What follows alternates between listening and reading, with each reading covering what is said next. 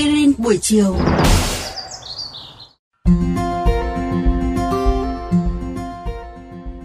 Xin chào các bạn thính giả thân mến của kênh VOV Giao thông. Quang Đức cùng với Mai Lan rất vui khi lại được gặp lại các bạn thính giả trong chương trình Aspirin buổi chiều.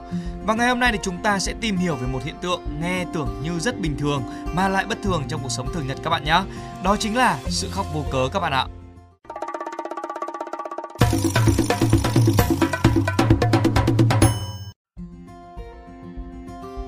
Các bạn thân mến, tình tiết cảm động trong một bộ phim như I Am Sam, điệu nhảy của bố và con gái trong đám cưới của cô ấy, hay đoạn phim quay lại cảnh tượng xúc động của vương quốc động vật. Những điều trên đều có thể là lý do hoàn hảo và hợp tình hợp lý để bạn khóc. Nhưng nếu ví dụ như là bạn đang đi bộ trên một con đường một cách vô cùng bình thường, rồi bỗng nhiên nước mắt tuôn trào rơi, nghe có vẻ khó hiểu phải không nào? Rồi bạn sẽ tự hỏi rằng tại sao tôi lại khóc mà chẳng vì một lý do nào? À, hoặc là bạn cảm thấy mình không có lý do gì để khóc cả. Ngạc nhiên thay, chúng không phải là không có lý do đâu ạ. Bạn có thể không nhận thức được những lý do đó cũng như những đứa trẻ cứ luôn khóc mà chẳng bao giờ nói rõ được tại sao chúng khóc và vì thế bạn đinh ninh rằng chúng đang khóc một cách vô cớ. Dưới đây là bốn lý do mà phần lớn mọi người đều không biết hoặc chưa biết về sự khóc vô cớ. Đầu tiên, bạn có thể đang bị stress quá mức và thậm chí là bạn còn không nhận ra điều đó. Bạn có thể vừa đi làm về và ngồi trên xe buýt, di chuyển trong dòng xe cộ hối hả và đông đúc, rồi đột nhiên nước mắt của bạn bắt đầu rơi. Trong khoảnh khắc đó, chắc chắn là bạn đang nghĩ rằng mình làm sao vậy? Sao mình lại khóc nhở? Mình cũng chẳng thấy buồn khổ gì cả. Đó chính là lý do của stress. Nếu bạn không để ý đến mức độ stress của mình, stress sẽ tìm cách để thể hiện bản thân nó, cho dù bạn có muốn hay không. Stress tồn tại trong cơ thể và khóc là cách để nó tìm thấy sự giải thoát. Vì vậy, hãy chú ý đến mức độ stress của bản thân. Cũng tốt khi bạn khóc ra được và vì nhờ những giọt nước mắt vô cớ này mà sự mệt mỏi của tinh thần cũng được xoa dịu phần nào. Tương tự như căng thẳng, lý do thứ hai có thể là vì bạn đang cảm thấy lo âu thái quá. Cho dù bạn mắc chứng rối loạn lo âu hay chỉ là sự lo âu đời thường nói chung, lo âu đến thái quá cũng có thể khiến bạn khóc. Các triệu chứng của sự lo âu có thể bao gồm cảm giác nguy hiểm sắp xảy ra, cảm thấy lo lắng hoặc khó kiểm soát sự lo lắng.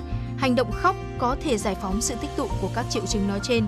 Hãy nhớ rằng nếu bạn không tích cực đối phó với sự lo âu của mình, nó có thể xuất hiện theo những cách không mong muốn về mặt thể chất, chẳng hạn như dưới dạng đau nửa đầu hoặc khóc. Và một điều tiếp theo thì đó chính là do sự mất mát do cái chết của một người mà bạn yêu mến. Bạn có thể cho rằng vì người đó đã mất cách đây một năm hay là 6 tháng trước nên bạn sẽ không còn thấy xúc động mạnh liên quan đến người đó nữa. Hoặc bạn nghĩ rằng là bạn đã học được cách chấp nhận sự mất mát và tiếp tục cuộc sống hàng ngày của mình. Nhưng giống như nhiều người thì bạn vẫn có thể đau buồn vì sự ra đi của người bạn yêu mến và không nhận ra điều đó. Chỉ một vài thứ đơn giản như một thứ mùi gợi lên về ký ức của người đó cũng có thể khiến bạn chợt bật khóc.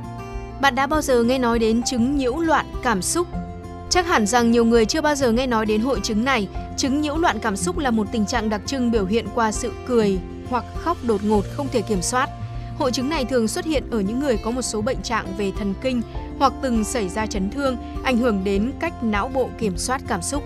Những người mắc chứng nhiễu loạn cảm xúc vẫn có tất cả các biểu hiện cảm xúc bình thường, tuy nhiên, đôi lúc cảm xúc của họ sẽ bị phóng đại bất thường, do đó làm gián đoạn cuộc sống của họ. Nếu bạn cảm thấy bản thân thường xuyên khóc mà không có lý do rõ ràng, hy vọng là những lý do ở trên có thể giúp bạn giải mã được phần nào những bất thường đằng sau hành động đó. Nhưng bạn cũng cần nên lưu ý rằng những lý do trên không phải là toàn bộ nguyên nhân. Bạn nên tìm kiếm sự giúp đỡ từ người thân, bạn tri kỷ hoặc các bác sĩ tâm lý nếu bạn cảm thấy đời sống của mình bị ảnh hưởng lớn để kịp thời đối phó với những nguy cơ tâm lý tiềm ẩn bên trong chính cá nhân bạn. Những giọt nước mắt của bạn đều có ý nghĩa và bạn cần tìm ra chúng. Các bạn nghĩ sao về chủ đề lần này của chương trình Aspirin buổi chiều? Để nghe thêm hoặc nghe lại các số Aspirin buổi chiều trên các thiết bị di động, thính giả của kênh VOV Giao thông có thể truy cập các ứng dụng Spotify, Apple Podcast trên hệ điều hành iOS, Google Podcast trên hệ điều hành Android, rồi sau đó gõ một trong các cụm từ khóa Aspirin buổi chiều, VOVGT hoặc VOV Giao thông. Xin hãy gửi thư góp ý hay câu hỏi về hòm thư aspirin buổi chiều a.gmail.com hoặc qua fanpage Aspirin buổi chiều của chương trình. Rất mong nhận được phản hồi của các bạn. Xin chào và hẹn gặp lại!